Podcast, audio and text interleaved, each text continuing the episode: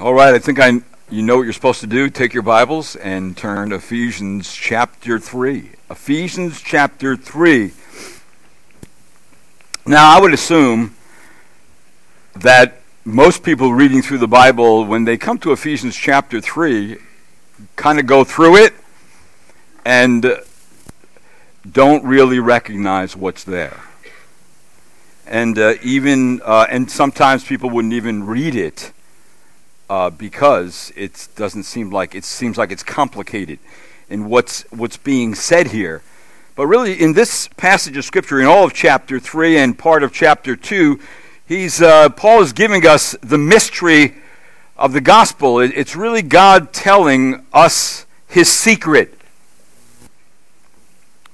In our day, mystery carries the meaning of something that has not been or cannot be explained. It was the late Dr. Grey Barnhouse who used to say, when speaking of the biblical term mystery or mysterion, but we should not consider the truth present, uh, presented to us in the Word of God as being mysterious, but as being truths previously unknown even as well a well kept secret might be unknown. Instead, we ought to consider them as truths which are now capable of being well known because the secret has been revealed. And that's really what's going on here. And Paul really spends a, a long time uh, on this point. So it must be important for us to gather. Now, one, one day I was at I don't know where it was, but it was a gathering where people were going to tell something about themselves that n- nobody else knew. And the only things that were passed out were cards, and on the cards it says it said something about somebody, but you know who it was about, and everybody had to kind of guess. And one card came along and it said, This person dons a leather jacket and leather pants and drives the biggest motorcycle Honda has and loves to go on road trips. And, everybody's like, you know, in this group is wondering, who is this talking about? Like nobody knew. And uh, then finally, it was revealed that it was talking about probably the most uh, petite young lady who was the church secretary and she actually was uh, the one who had a leather suit and the biggest uh, motorcycle Honda made and loved to go on motorcycle trips. And nobody guessed it. It was completely a secret. But then it was made known. And of course, you can imagine what happened after that when they saw her and talked with her. You, you just didn't put them together at all whatsoever. So when we, we come to the Word of God, God has kept a secret for a long time. So, the true sense of mysterion in the New Testament is that certain truths had been completely and absolutely unknown, totally unsuspected. Then suddenly, it was whispered to one person. And the news spread like leaves in the wind, the news spread like wildfire. And who was that one person? The Apostle Paul. God revealed this particular mystery to him. And so, this day, the Lord not only tells us the secret, but he tells us the messenger and the message of the secret. He tells us the method of how he was going to bring the secret about. And then he tells us the purpose of the secret. See, God is letting us know, as his children, what he has done. Everybody wants to know a secret. It's in our nature to want to know a secret. But this secret you can't find out on your own. Not until you read Ephesians and see what God's revealed. So, the first thing the Lord wants us to know today is something about the messenger of this secret. And let's look at it in verse number 8. But before that, let's have a word of prayer. Let's pray. Father, thank you for the Word of God. Thank you, Lord, for allowing your children to know things that no one else could know. And I pray, Lord, that as we know these things, it would encourage us, even in, during difficult times, it would encourage us to know that God's plan from ages past is secure and it is being worked out and it will work out finally to the end and everything you say will be complete because we can trust the one who's made the plan. Thank you, Lord. We praise you for it. In Christ's name, amen. So let's look at the messenger and the message of the secret. The Lord wants us to know who this is. Now, we all know it's Paul, but I want you to see what Paul says about himself here in verse number 8 because he, he gives an expression to bear the truth about himself. Now, this is something we all need to do. We all need to come to the place where we bear the truth about ourselves. Stop lying about yourself. Stop making yourself bigger than you ought to, or and then in some cases making yourself lower than you ought to. A kind of false humility. Here's the way we ought to look at ourselves. And look at what, what he says in verse number 8. To me, the very least of all the saints, this grace was given. Now, just in that phrase alone, in that statement alone, notice Paul does not say, at least here, that he is the least of the apostles. He, he said that in 1 Corinthians 15, verse number 9, where he says, There, I am the least of the apostles and not fit to be called an apostle because I persecuted the church of God. No, here he is saying the least of the saints. That's important. You know why? Because there's a play on language here. It's as if there's no word for Paul to use to estimate himself after his conversion. Some say that he coined the term here in the Greek, and there's a great possibility that's the case here. Because he uses a very unusual word here, and if we were to translate it, most of your translation tr- translations translated very least, but really, literally, it means the leaster. I don't. We can. We don't really use those words, but or the smallester.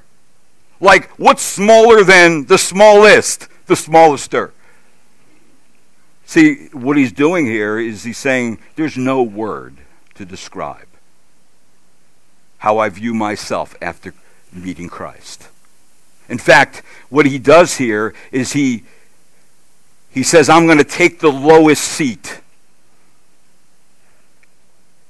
I'm the very least of all the saints, lower than the most imperfect saint, the weakest saint, the feeblest saint, the most uninstructed saint, and even one with the most spiritual inadequacies. I am lower than them. And he means no one can get lesser than me because I'm less than the least. Paul is not pretending here to be humbler than he was.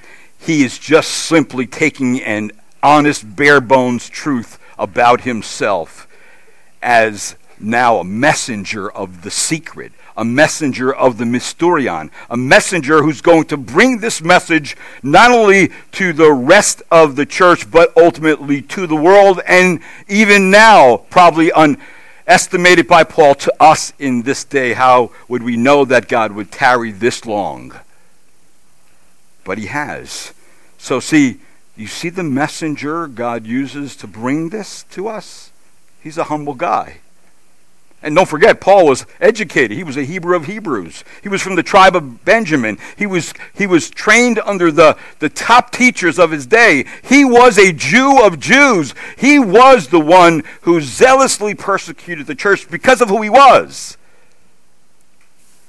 And he looks at himself now after Christ that all that is a bunch of rubbish compared to who Christ is. In other words, Christ, I mean, Paul became a Christ lover. Everything about Paul is about Christ. And so that's where we ought to be, how we look at ourselves after conversion, after coming to Christ, is that we look at ourselves as we can't take Paul's seat because he's got the lowest seat. So maybe you have to get the row in front of him because he's not letting you have the last seat. That's what he's saying here. That's the servant that God's chosen and made to bring us the gospel. You know what? This kind of guy is not going to mess it up. This is the kind of guy you want to bring a message like this. And then, well, there's an expression of the bare truth about the gift God's given him because if you notice what it says to me, the very least of saints, this grace was given. He was given a gift. All right, this gift uh, given is the balance of his humble perception of himself. If it wasn't for the grace that God gave him, he probably couldn't see himself the way he saw himself. In fact, today, he would be diagnosed with some disorder and recommended to sign himself in some therapy group and take a battery of medications and so on and so forth. You know what I mean today, right? That's the advice people give. That's the advice the church gives. You're depressed, go take antidepressants. Your kid's hyperactive, go give him, give him Ritalin. See, that, that's not the answer. That's not the answer. But this is not the case here because the estimate of himself does not cripple him in any way.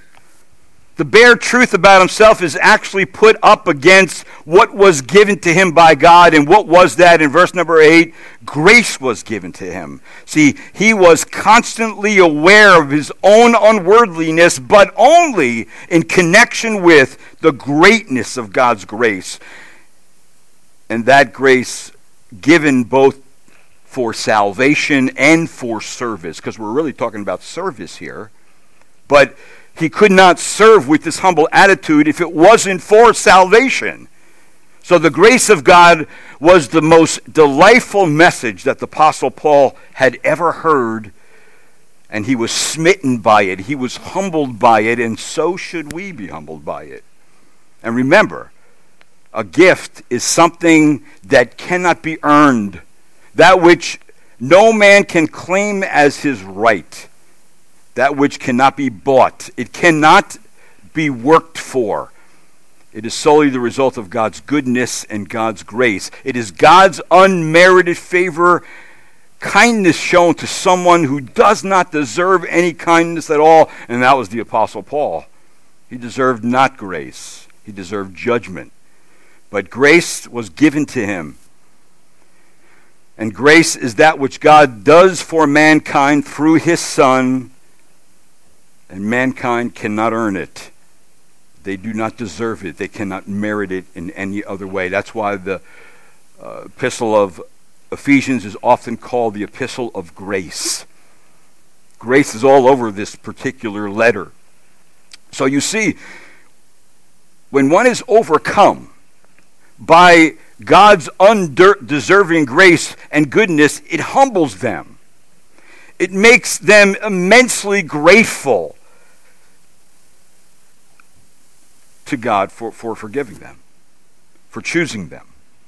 It, it makes them see what they never saw before See, Paul never sees himself better than others, and neither does someone who's truly humble.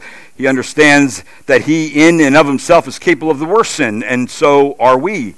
He agrees with John Bradford, who said, But for the grace of God, there are, go I. See, remember from chapter 2 of Ephesians, it's only when you see, it's only when what you once you see what you once were without Christ can you more fully understand what God has done for you by his grace in Christ.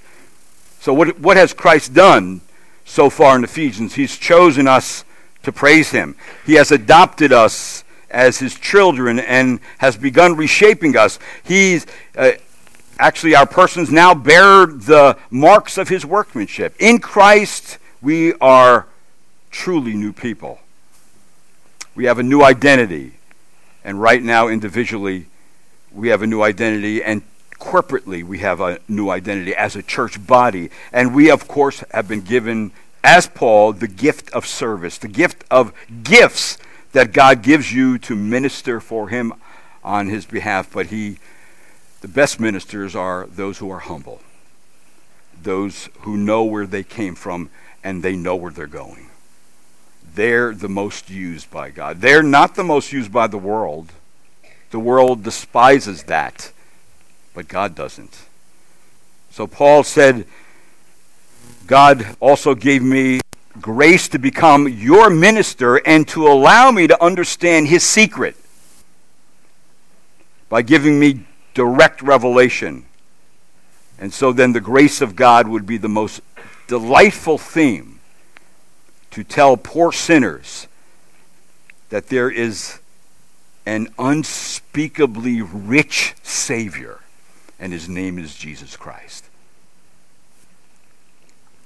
See, so the message, and then the Lord wants us to know too the method of revealing the secret. What is the method? Look at verse number 8. It says in the middle of the verse, it says to preach. There's the method, the preach, all right, to proclaim truths previously unknown. Notice it says to preach to the Gentiles the unfathomable riches of Christ. If someone gave you that as a job description, would you know what to do? That is a huge job description. But there's the method to preach, but he uses the word, not the regular word for preaching, to mean to proclaim an official message. He doesn't use that word. He uses the word for evangelism. In other words, it's the word that means to announce good news. Paul was given the opportunity and the gift of God to give new good news to people. It's the same word. In fact, this word the way it's designed here is only used in one other place in Luke 119 where remember that's when the angel told Zacharias he was going to have a son, and that son would be named John the Baptist. This is what it says. The angel answered and said to him, I am Gabriel, who stands in the presence of God, and I have been sent to speak to you and to bring to you good news. That's the word he uses. So Paul thought, not only here but other places, that the gospel of God's grace was one of the most important messages that one could preach. In fact, he says that message is more important than my own life, as he recorded in Acts 20. But I do not consider my life as any account as dear to myself. And then he goes on to say, but to testify solemnly of the gospel of the grace of God. Because it was not only the gospel that saves, it's also the gospel that sanctifies people. For in Acts 20, he says, Now I commend you to God and to the word of his grace, which is able to build you up and to give you an inheritance among all those who are sanctified. That's good news. It's able to save you and to keep you and to make you like Christ. So there, there's nothing else that could do that. And what was the method of God getting out his secret? It was the method of preaching. It was the method of proclamation. And who is he to preach to in verse number 8? He was going to preach to the Gentiles. Now remember, the word Gentile is the word ethnos, which really means he's going to preach to the nations. He's going to preach to all the ethnic groups. That's who he's going to preach to. But what is he going to preach about? And this is where it gets difficult.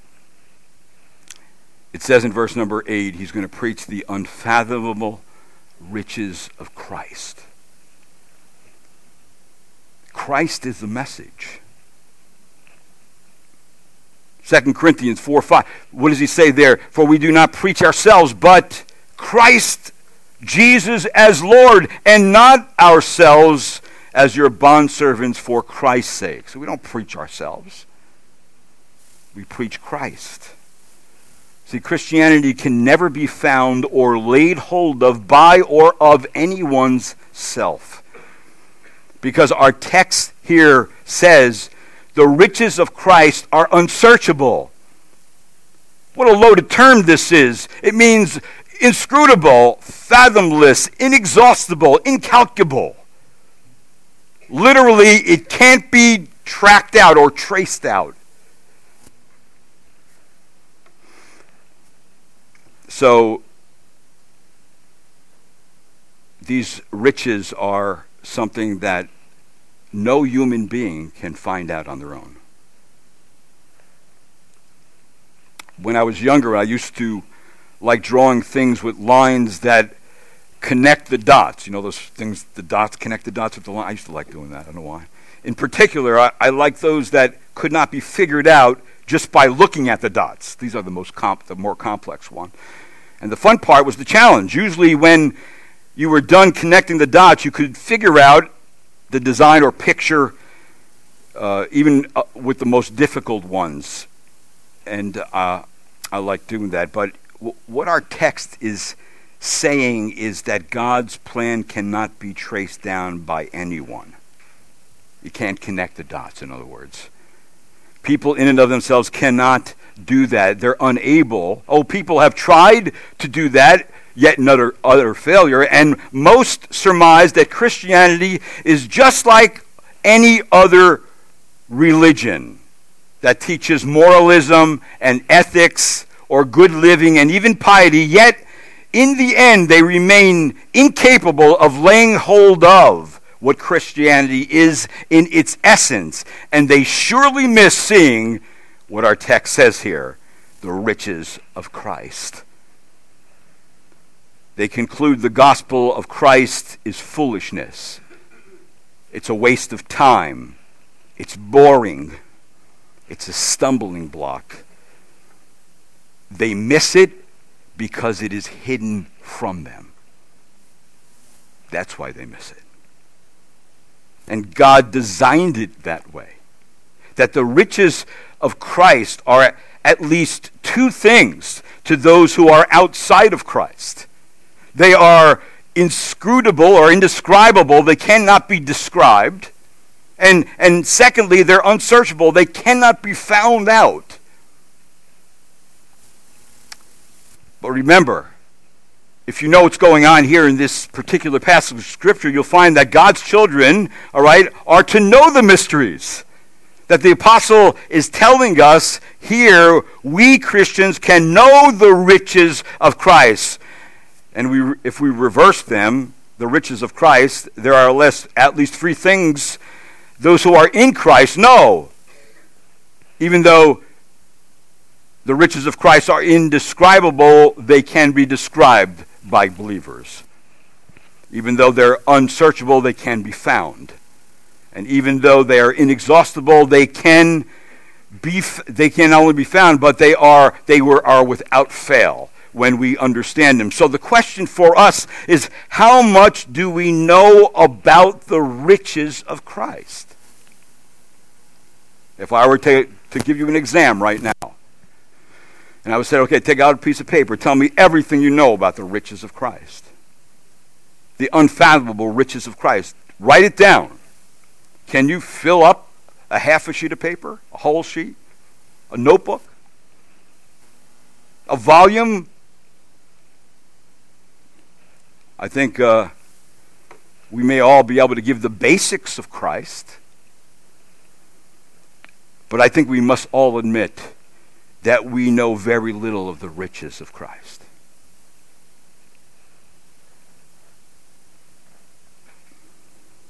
Some have said that the unfathomable riches of Christ include the fullness of the Godhead, the plenitude of all divine glories and perfections which dwell in him. The fullness of the, of the grace to pardon, to save, to sanctify everything. Everything in the riches of Christ is to satisfy the soul. And when the soul discovers it, it is satisfied. And it is satisfied overwhelmingly. And yet, what is the Word of God telling us here? You can know what they are, they're yours. To even get at the riches, you have to know the one in whom they're about. In other words, you have to have a personal knowledge of the Lord Jesus Christ. And then you find that Jesus Christ is the greatest treasure in the universe. See, that's when you start getting at and start opening up the bag of the riches of Christ, is when you begin to discover that Christ is the greatest treasure in the universe. It's, and you, you'll conclude like the disciples in, in John chapter 6 when Peter answered the Lord, and the Lord says, Will you leave me too? Will you, will you guys leave? And he says, To whom shall we go? You have the words of eternal life. We have believed and have come to know you are the Holy One of God. Where are we going to go? What we heard you speak, we heard from no one. We're never going to leave you. And yet, the Word of God tells us about the riches of Christ. If you look right here in Ephesians over to chapter 2, you may have missed this, but look at verse number 4. It says, But God, being rich in mercy, because of his great love with which he loved us, that God is a God of rich mercy. And remember, mercy means that God will not give you what you do deserve. What do you deserve? Justice and wrath. He holds that from you. So mercy really indicates the emotion aroused by someone in need and the attempt to relieve the person and remove his trouble. That's what the Lord did. He and he is rich in that means that he is so wealthy in mercy, it's inexhaustible. He cannot exhaust it. And then he also in uh, Ephesians chapter 2, uh, again in verse number 4, or chapter 1, in verse 7, it says, In him we have redemption through his blood, the forgiveness of our trespasses, according to the riches of his grace. That God is a God of who is rich in grace. And then in chapter 2, verse 7 and 8, so that in the ages to come he might show the surpassing riches of his grace and kindness towards us in Christ Jesus. And then it says, For by grace you have been saved through faith, and that not of yourselves. It is a gift of God. So there is a wealth of mercy and grace seen in Jesus Christ. See, these are the beginning of unfolding the riches of Christ. Now, where, where do we see a display of the wealth of God's mercy and grace. Where do we see that wealth arise? Well, we see it in his birth. The infinite was made incarnate by the miraculous, divinely ordered order circumstances of God. He came to save his people from their sin. We see it in his in his death, giving up his perfect holy life to be tried and sentenced to die as a a criminal's death, giving his hands to the nails, his heart to the spear. He dies for his enemies, the just for the unjust. See, Christ has paid our debt so we may be free. We see it in his death. We also see it in his resurrection. The tomb could not keep him. He rises for our justification. In the risen Savior, what wealth can be seen?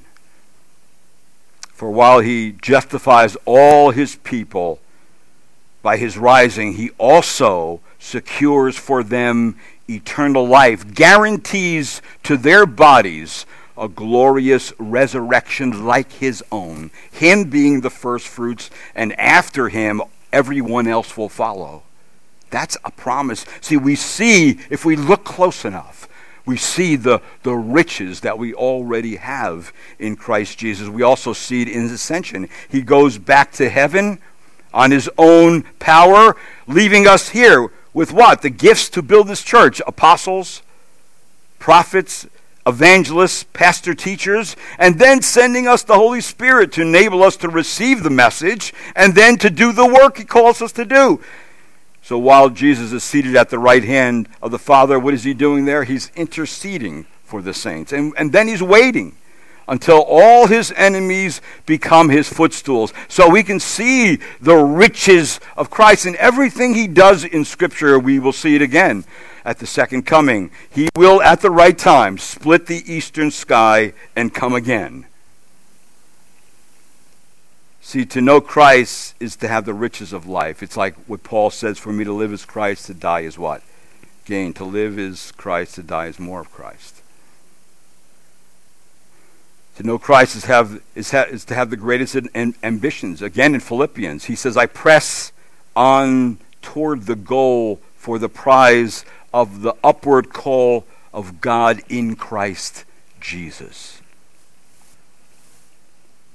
His driving desire, and the driving desire of all believers, should be this for Christ to be nearer and dearer to you like no one else.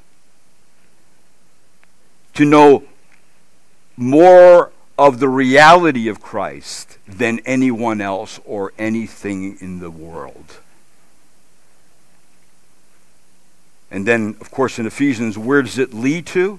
When these things are taking place in uh, Ephesians 3:17 it says this so that Christ may dwell in your hearts through faith. And then that Christ may be our piecemeal companion in Revelation 20, for behold, I stand at the door and knock. If anyone hears my voice and opens the door, I will come into him and will dine with him, and he with me. And then Christ may be our true excellency. Colossians says, To him God willed to make known what is the riches of the glory of this mystery among the Gentile, which is Christ in you, the hope of glory. To know the love of Christ is the greatest of all riches. Even as our text says in Ephesians 3:17, so that Christ may dwell in your hearts through faith and that you being rooted and grounded in love, notice what it says in verse 18, may be able to comprehend with all the saints what is the breadth and length and height and depth, and to know the love of Christ which passes knowledge, that you may be filled up with the fullness of God. How great! How great a happiness must it be to be the object of the love of Christ, who is the creator of the world by whom all things consist, who is exalted at God's right hand and made head over all principalities and powers in heavenly places, who has all things under his feet, and is King of kings and Lord of lords, who is the brightness of the Father's glory. There never was any such love as Christ's love towards sinners. And surely to be loved by him is enough to satisfy your soul. So when a sinner finds Jesus Christ, he is like one who's been traveling in the desert and he has been consumed by thirst, who at last finds a, a river of cool and clear water. Christ being the cool and clear water of life, the sinner desires no other drink. He has found that which is excellent. And so great is Christ's excellency that when a sinner sees him, he looks no further and for nothing else.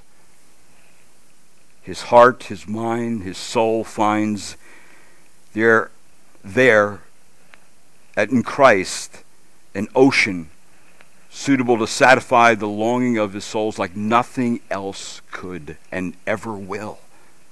So, you think you have been around for a while. You think you know your Bible. You've learned some things. You have a sufficient knowledge of the scriptures and a good understanding of the Christian life. I hope you do, and I hope you're growing in this. But, I, but if you are still growing in the knowledge and the wisdom of the Lord Jesus Christ and the Christian virtues that are in scriptures, then you should experience this from time to time. You turn the corner, and suddenly you see something you had not known before. You turn to a scripture, and it starts to unfold to you the mystery of his ways. And what happens next is that you begin to worship God for revealing to you the mystery of his holy will. The amazing riches of Christ are true wealth. Nothing else is. Is that where you're at in your Christian walk?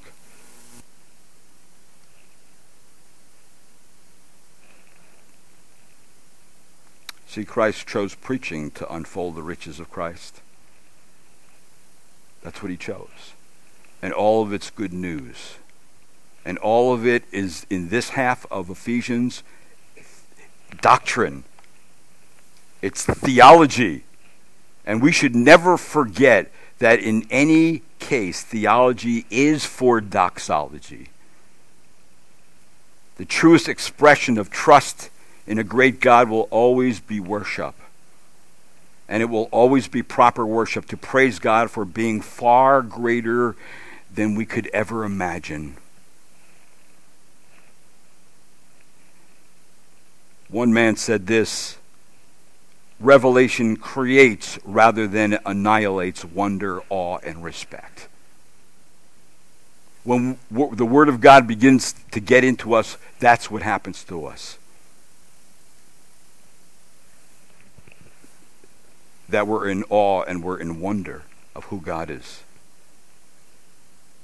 Is that where you're at? Can you give me the unfathomable riches of Christ? But there's another method in, in Ephesians chapter 3 that he gives us that God brought to pass the secret, and it's found in verse number 9. And it says this not only to preach, but and to bring to light what is the administration of the mystery which for ages had been hidden in God who created all things. So, in other words, this, the way that God's done it is to shed light on truths previously unknown that we cannot know and fully comprehend what the riches of Christ are. But God continues to shed light on those truths as we are exposed to the administration of how God's done it in the Word of God because these things were hidden in God who created all things. So, see, in other words, remember, mystery is in reference to something previously unknown but now revealed,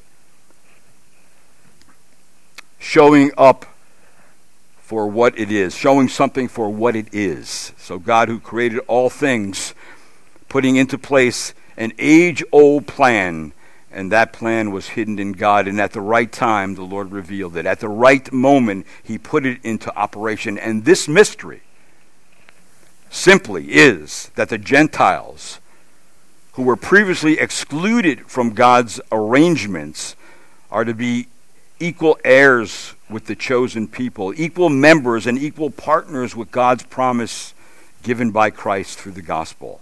We are equal with them. So, see, as, as God's children, we need to say, I know a secret. I know a secret. My secret is Christ. He is in me, and I am in, I am in him. See, that is what it's about. The secret really is the Christ himself and the mission that he had towards a lost humanity. And what was the purpose of revealing the secret? It's found in verse number 10. God gives us the purpose. Isn't it unusual in some ways that God would give us the reason why He did it? He doesn't have to tell us that. But He's letting us in on the full package. He's letting us see how it all unfolded.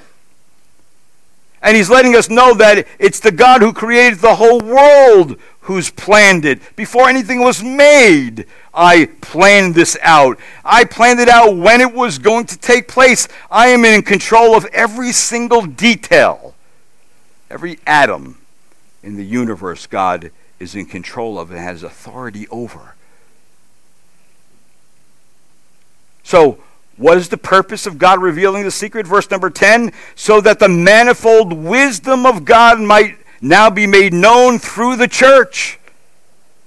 That the wisdom of God may be known. The manifold wisdom he uses here. In origin, this particular phrase is referring to an intricately embroidered, embroidered pattern of many colors. In other words, it is used of divine wisdom to speak of the richly diversified nature of divine wisdom. That God has a heavenly plan, a heavenly purpose even for this sinful earth. And his plan was to save a vast company of believers in spite of their rebellion. That God's plans to bring all the nations to walk in the light of his truth as it is in Christ. That the plan included the elevation of divine wisdom and the abasement of all human wisdom. I can't put it any clearer than Paul said it in 1 Corinthians, where he begins to say in chapter 1, verse 17, For Christ did not send me to baptize, but to preach the gospel, not in cleverness of speech, so that the cross of Christ would not be made void. And he goes on in that particular section of Scripture to say this Has not God made foolish the wisdom of the world? And then he says, God was well pleased through the foolishness of the message preached to save those who believe. And further, he says, Christ the power of God and the wisdom of God, because the foolishness of God is wiser than men, and the weakness of God is stronger than men. And then he goes on to say, Why did he do this? So we don't, wouldn't boast. So no matter how talented we are, so no matter, how educated we are, no matter how wealthy we become materially or physically or knowledge wise that we could never boast. It came from us, or the ability came from us, or anything came for us. We have to take the seat right above Paul and say, I am the humblest of people and deserve nothing that God has given me. Why? Because his wisdom is above all human wisdom that the gospel does not come to men built on a logical basis supported by reasoning that would have been approved by the philosopher Aristotle, nor is it expressed in terms of eloquence that would have been approved by those accustomed, accustomed in this day to listen to people like Demosthenes and Cicero, great speakers, great orators. No, God says, I'm not taking that route. I'm going to use humble people with simple speech from all walks of life, with all colors. And I'm going to give them the message, the gospel, and the mysteries, and they're going to go into the world and they're going to turn the world upside down with the wisdom of God. So, see, so having completely put aside the wisdom of all creatures, God is now able to display the majesty of his own true wisdom. The wisdom is applied wisdom. In other words, that it is not, it, it not only does, but it includes planning the work, it includes working the plan. It's practical wisdom. Therefore, the whole universe sees his wisdom now specifically. Notice what it says in the church. You know that means? Here's a bunch of humble people saved by the gospel of Christ that God chose to use to stand up against demonic opposition by preaching truth. That's his purpose.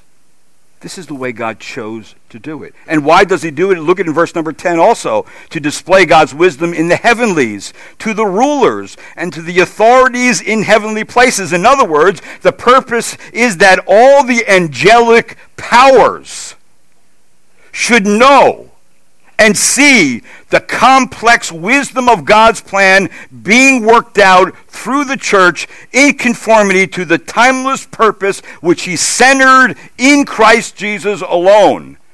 Just think about that for a minute. The, the angels, both good and evil angels, looking upon the wisdom of God and seeing what? God taking a people from this world with all the opposition kicking against the church, we're still gathering. We're still hearing preaching.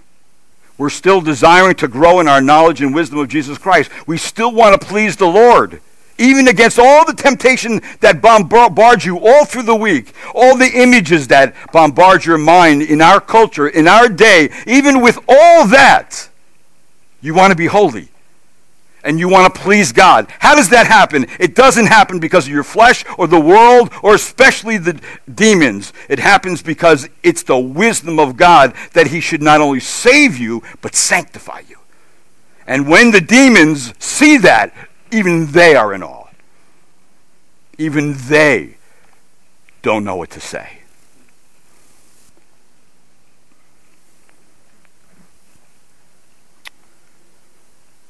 Heavenly beings observing the church, seeing in the church the unfolding of God's wisdom.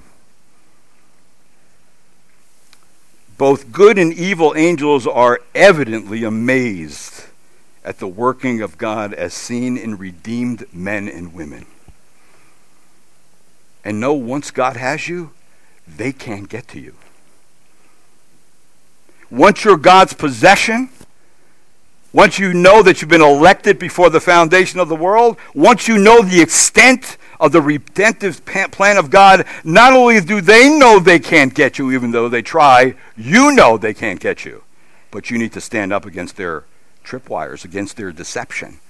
See, that's what we're to know from viewing God's wisdom. But not only that, notice in verse number 11, here's a further purpose to show the purposes of God were accomplished in Christ, where it says, This was in accordance with the eternal purpose which he carried out in Christ Jesus our Lord. And here's the point here it's a simple point, and it's right. The, the hammer hits the nail directly. The point being that the Father never had any thought, plan, or purpose that is apart from Jesus Christ the Son. That Jesus Christ, from Genesis to Revelation, and all God's eternal purpose, is the center person. There is no one else. There is no other way. And so, what does that do for us? In verse number 12, it tells us it makes clear to us that God's presence is accessible. Look what it says in whom we have boldness and confident access through faith in Him. I can come boldly before God. Why? Because of Christ. I have access. Is that a secret to the world? Is that a mystery that cannot be traced out to the world? Absolutely. But once you see it, and once it's no longer a mystery, and once it becomes clear to you, you cannot go back. That's why people who say, I read the Bible, I went to church, I tried this, and they left it and went to do something else. They left from amongst us and went back to do whatever they thought was more pleasurable or filled their heart. You know what that means? They never understood the riches of Christ. One who understands the riches of Christ cannot go back. See, this wisdom is revealed to the earth through Jesus Christ and only through Jesus Christ. There is no other way whereby men may approach God. There is no other channel through which men can receive divine wisdom than through Christ. He is God's plan. And that plan was made in eternity. And now it's being worked out even now. So, what's the conclusion? Verse number 13. To keep the church looking at the glory of God's plan of salvation. It says, Therefore, I ask you not to lose heart at my tribulations on your behalf, for they are your glory. Remember, how was Paul able to point them to the glory shining through his imprisonment and sufferings? Well, the only way he could tell the Ephesian believers not to lose heart, the only way I can tell you not to lose heart, not to give in, not to throw in the towel, not to forsake the faith, the only way I can tell you that is if you keep looking at the glory of God's plan of salvation. God's God planned the God planned the God uh, given salvation that is ours. See, when we do that, we will rejoice. We definitely will rejoice. So th- this should be the believer's focus. This is the focus of our attention to keep looking at God's wonderful plan of how the gospel came to us and what the gospel is doing on us and where the gospel is taking us. All those things will transform your heart and mind into what Christ wants you to be. That is, our God made the provision of salvation for us before the world began, and God carefully planned each dispensation from eternity. How can I be discouraged if I know that? I can't be discouraged very long. I guess the only thing I could do is conclude with this passage because Paul, this is not the only place Paul talked about this. Look over to Romans chapter 16. I want you to see this. He kind of ties it up and he concludes where it all heads. Romans 16, verse 25. He says this Last chapter of Romans, verse 25, chapter 16. Now to him who is able to establish you according to my gospel and the preaching of Jesus Christ according to the revelation of the mystery which has been kept secret for long ages, verse 26, but now is manifest by the scriptures of the prophets according to the commandment of the eternal God, has been made known to all the nations, leading to the obedience of faith. And look how he ends in verse 27. How could he end? In doxology. To the only wise God, through Jesus Christ, to be glory forever and ever. Because he is, Jesus Christ is God's final revelation of the heir of all things that He is the creator of the world, that He is the radiance of God's glory, that He is the exact imprint of God's nature, that He upholds the universe by the word of His power, that He made purification for sin, that He sat down at the right hand of the Majesty on high, that He's enthroned forever with a scepter of uprightness, that He is worshipped by angels, that He has His rule will have no end, that the joy that he gives is above all things in the universe, that he took on human flesh, that he was crowned with glory and honor because of his self sacrifice, that he was the founder of our salvation, that he made perfect obedience by his suffering. He destroyed the one who had the power of death and hell. He delivered us from the bondage of fear. He is the merciful and thankful high priest. He is the propitiation for our sins. He is the sympathetic Christ who knows our trials. He never sinned. He offered up loud cries and tears, and God heard him. He became the source of our eternal salvation. He upholds his priesthood by virtue of an indestructible life. He appeared in the presence of God on our behalf, and he will come a second time to those who are eagerly waiting for him. He is the same yesterday, today, and forever. See when I preached in Hebrews, I said this When people struggle with their faith in God, it is not because their faith object has failed or is insufficient, which is Christ. It is because they don't have a true knowledge of God and His ways. Faith in God fails only when people have a faulty understanding of Him. So, in other words, if you want your faith in God to increase, you must increase your knowledge of God. And the only way to increase your knowledge of God is by hearing preaching and letting the Lord begin to enlighten and illuminate what you already know and constantly add to it. And when He does that, all you can do as God's people is to give him praise. It's to stand up and say, Glory to the Lord Jesus Christ, to the Father, Son, and the Spirit, forever and ever. Amen. See, that's what our agreement. And amen means I agree. I agree with everything with, that is found in the Word of God. See, that's where it brings it. It brings us to worship God. And that's why you were saved, to worship. Let's pray. Lord, thank you for your great kindness to us. Thank you, Lord, for the richness of your mercy. Thank you, Lord, for letting us in on the secret, letting us know how you did it, letting us know the messenger and the quality of his character, letting us know, Lord, the purpose of what you were doing, letting us know that as we look at Christ, we see the, the unfathomable riches there, that we are the wealthiest, wealthiest of all people. And so, Lord, thank you for these things. Help us never to forsake them. I pray, Lord, that there would be no sin that could come and tempt us away from our love for you. I pray our love for you would grow to such an extent and our desire for you that we would be that person who's found the cool and clear water to drink and that we would look for no other.